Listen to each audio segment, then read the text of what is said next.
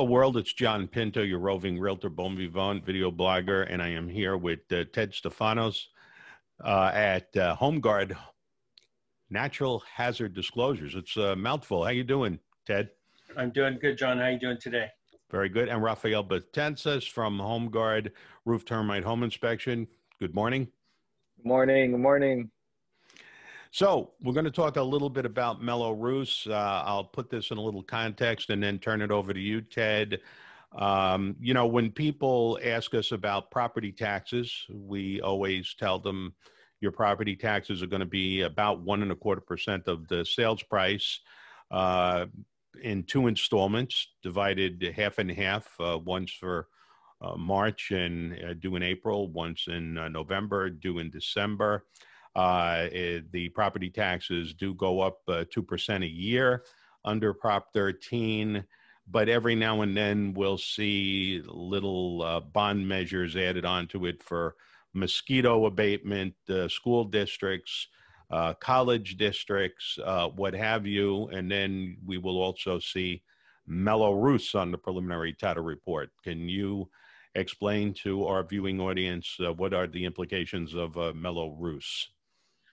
Sure. Well, the Mello-Roos Act passed about in the 1980s, and it was a, a way to fund infrastructure for a lot of new developments in California. So, areas where you will see new, and I mean new, like now, like in the past 20 years or so, uh, up up until now to current. Many of those newer developments are going to have what's called a Mello-Roos district, where just the owners of the property that are benefiting from those improvements are the ones paying the tax. So it's not a statewide tax, it's not a uh, countywide tax or citywide tax.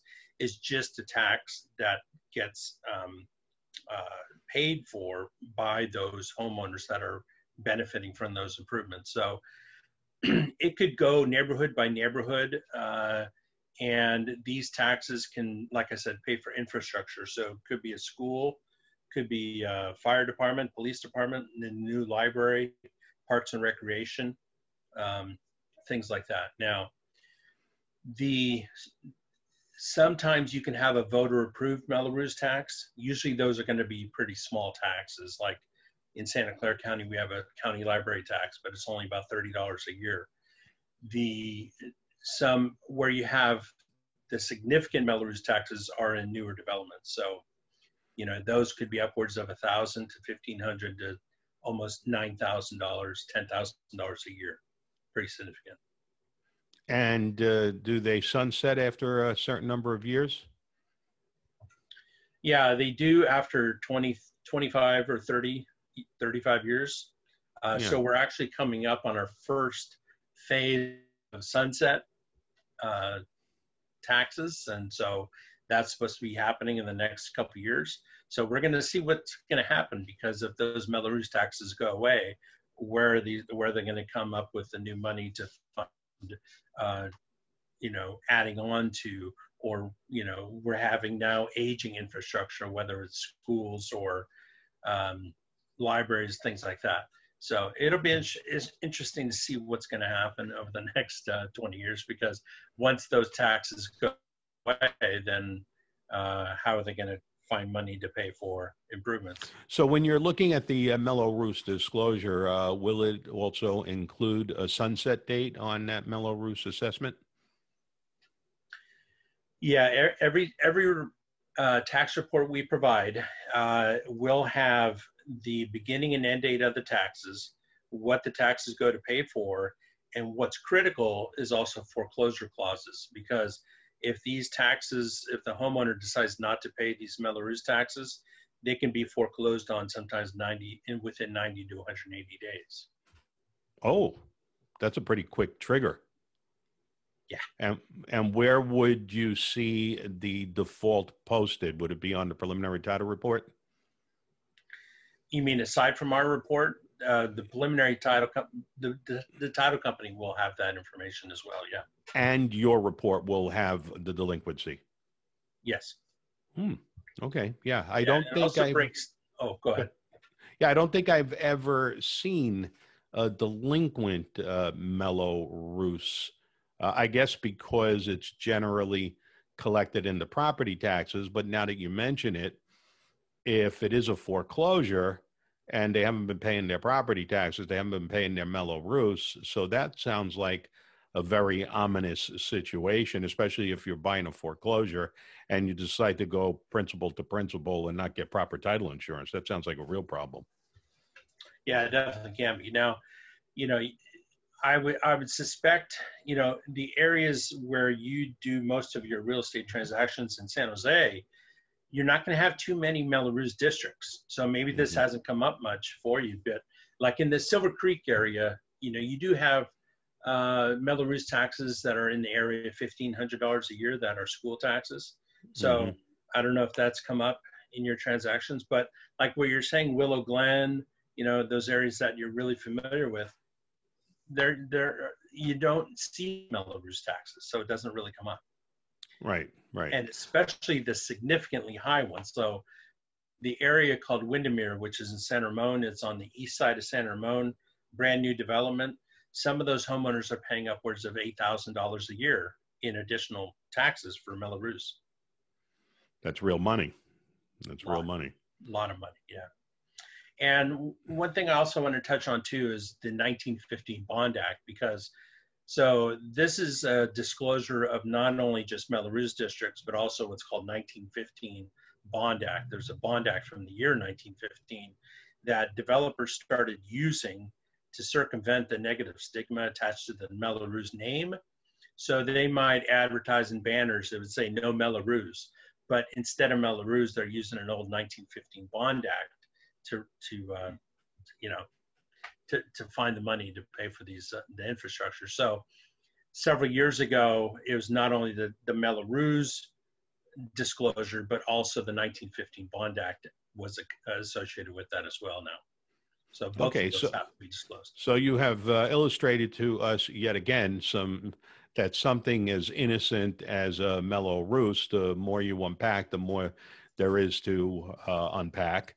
So um, words to the wise for buyers uh, buying a property. Uh, what would you emphasize to them? Uh, when they see Mello-Roos, and if there is no Mello-Roos, what other bond measures they should be uh, looking out for and how should they interpret it? Yeah, well, the, the, tax report we provide is usually about 12 pages long. Okay, so not only does it, even if you're not within a Mello-Roos district or 1915 Bond Act district, those will be disclosed on the tax report. But there's also a breakdown of taxes. So, like you're talking earlier about mosquito abatements and other school taxes, that's all going to be broken down so they can see where their tax money is going. There's also other uh, items in the tax report that have value, such as the um, there's what do you call it? The uh, transfer taxes. Mm, yes. Yeah. So that's you know that's another thing that the the private transfer tax. That's something that Oh, the private transfer tax. Yeah, yeah. yeah. That um, you know, your title company, your title rep will help with that, but that that is something that can come up as well. That can really throw a wrench into the whole process. A, a, a wealth of information, and all the more reason for agents, listing agents to order their roof inspection, termite inspection, home inspection, preliminary title report, and natural hazards disclosure report before the property goes on the market and actually read the documents. Would you say that's an accurate declaration? Yeah, that that's eh, reading the whole thing is uh, is really important. And you know, nowadays when I first started, the reports are one or two pages long. Now they're 35 or 40 pages long. So there's a lot of information in there. We're always available to help. You know, you can find us on our website at homeguard.com to help navigate you through that, through these reports, because yeah, there's a lot in there. It's not just natural hazard, but we go way beyond the scope, beyond the scope of that. Raphael, aren't you glad that you uh, witnessed this uh, video on Mello-Roos since the next time you're at a cocktail party, uh, you can sound smart when everybody starts talking about Mellow Roos? Exactly. I just make sure that I start talking about after the second drink. it just um, these videos are unbelievable because the more you unpack, the more that needs to get unpacked, and uh, uh, the more we find out, the more we realize we don't know. It's just amazing. So, uh, Ted, uh, for people that want to access your uh, website and the various tabs on this subject, where would you direct them? Yeah, well, they would go to homeguard.com and uh, click on the natural hazard disclosure portion of the report and uh, of the website, and then we can, uh, you know, there's all kinds of information. And, you know, one other thing that um, I wanted to touch on too with the tax report is the PACE, you know, the PACE loans that we, we also have that in our tax report too. So that is the property assessed clean energy uh, issue. So this is a way for owners to get a very low cost loan for solar projects or any energy improvement projects onto the home.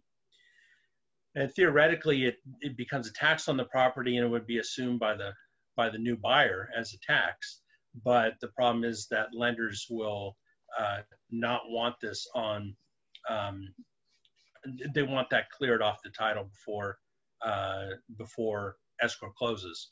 So again, that could throw a whole wrench into the loan process as well because if the seller can't afford to pay off their $30,000 loan, then they may not be able to sell the property.